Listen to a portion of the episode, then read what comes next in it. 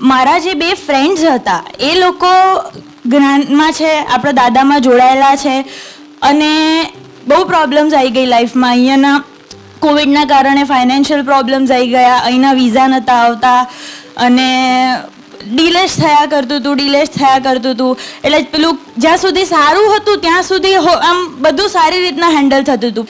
પણ જ્યાં પેલો પ્રોબ્લેમ યાદ આવે, ત્યાં પાછા આપણે હતા ત્યાંના ત્યાં. તો ત્યારે મારા એ બે ફ્રેન્ડ્સ મને કેવું કહેતા કે, તું ગીતા રીડ કરે છે, તું એ વિચાર ને છુટ્ટી રહે આમ તેમ. તો મને એમના એક બે સેન્ટેન્સીસથી એવું થયું કે આ લોકો કઈ રીતના આટલા આમ સોર્ટેડ રહી શકે એમ. તો મેં એમને કીધું કે, તમે કઈ મતલબ મને કંઈક અલગ લાગે છે. એ મને ખબર પડતી હતી એમ. તો એમને મને આપણી દાદા ભગવાનની એપ્લિકેશન ડાઉનલોડ કરવાનું કીધું.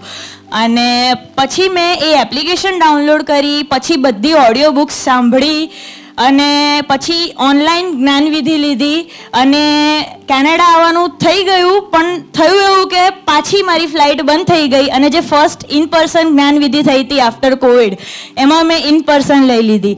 અને પછી કહેવાય ને કે જ્યારે મેં ઓનલાઈન જ્ઞાન લીધું, એ પછી બધું સોર્ટ થવા જ માંડ્યું. આમ, એટલે પેલું અને કેવું પ્રોબ્લેમ્સ આવે, પણ તો બી અંદરથી હું શાંત રહું. એકદમ પેલું કહેવાય ને હું તમને નેચરલી કહી શકું કે અંદરથી જે આખો ડિફરન્સ હતો એ મને ફીલ થતો હતો. પેલું ખબર છે પ્રોબ્લેમ્સ છે, બધું જ છે બટ આમ ડિટેચ એવી રીતનું ફીલ થવા લાગ્યું એમ. અને જોવાનો એક પરસેપ્શન જ બદલાઈ ગયો. વસ્તુ, મતલબ કોઈ બી પ્રોબ્લેમને જોવાનો પરસેપ્શન જ બદલાઈ ગયો. એ પછીથી દર એક સ્ટેપ પર એવું ફીલ થવા માંડે કે ના થઈ જશે કે જે બી છે એમ કે એટલું દુઃખ ના અનુભવાય એમ.